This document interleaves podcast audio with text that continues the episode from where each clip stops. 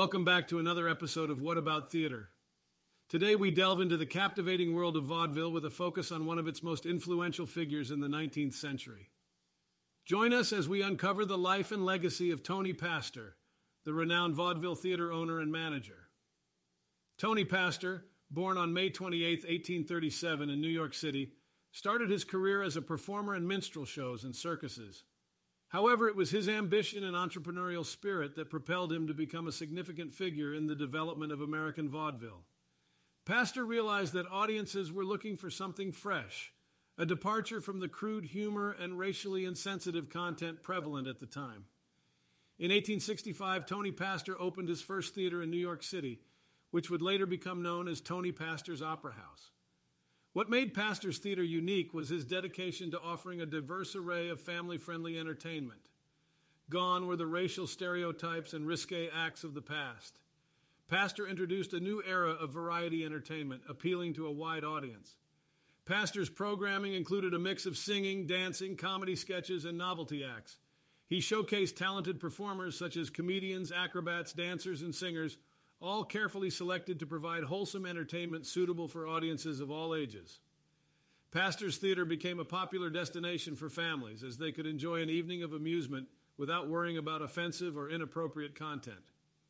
The success of Tony Pastor's Opera House spurred the growth of vaudeville as a mainstream form of entertainment. Inspired by Pastor's approach, other theater owners and managers across the country began to adopt a similar family friendly style. Vaudeville rapidly gained popularity, becoming an integral part of American cultural life. Tony Pastor didn't just stop at owning and managing theaters, he also nurtured talent. Pastor became a mentor to many aspiring performers, offering them guidance, opportunities, and a platform to showcase their skills. Through his support, Pastor helped shape the careers of countless entertainers, propelling them to stardom. One of the most notable contributions Pastor made to vaudeville was the introduction of the polite comedy genre. He encouraged comedians to focus on clever wordplay, situational humor, and observational comedy, setting the stage for the future of stand up comedy. This shift in comedic style paved the way for legendary performers like Charlie Chaplin, Buster Keaton, and George Burns. As vaudeville continued to evolve, Tony Pastor's influence remained paramount.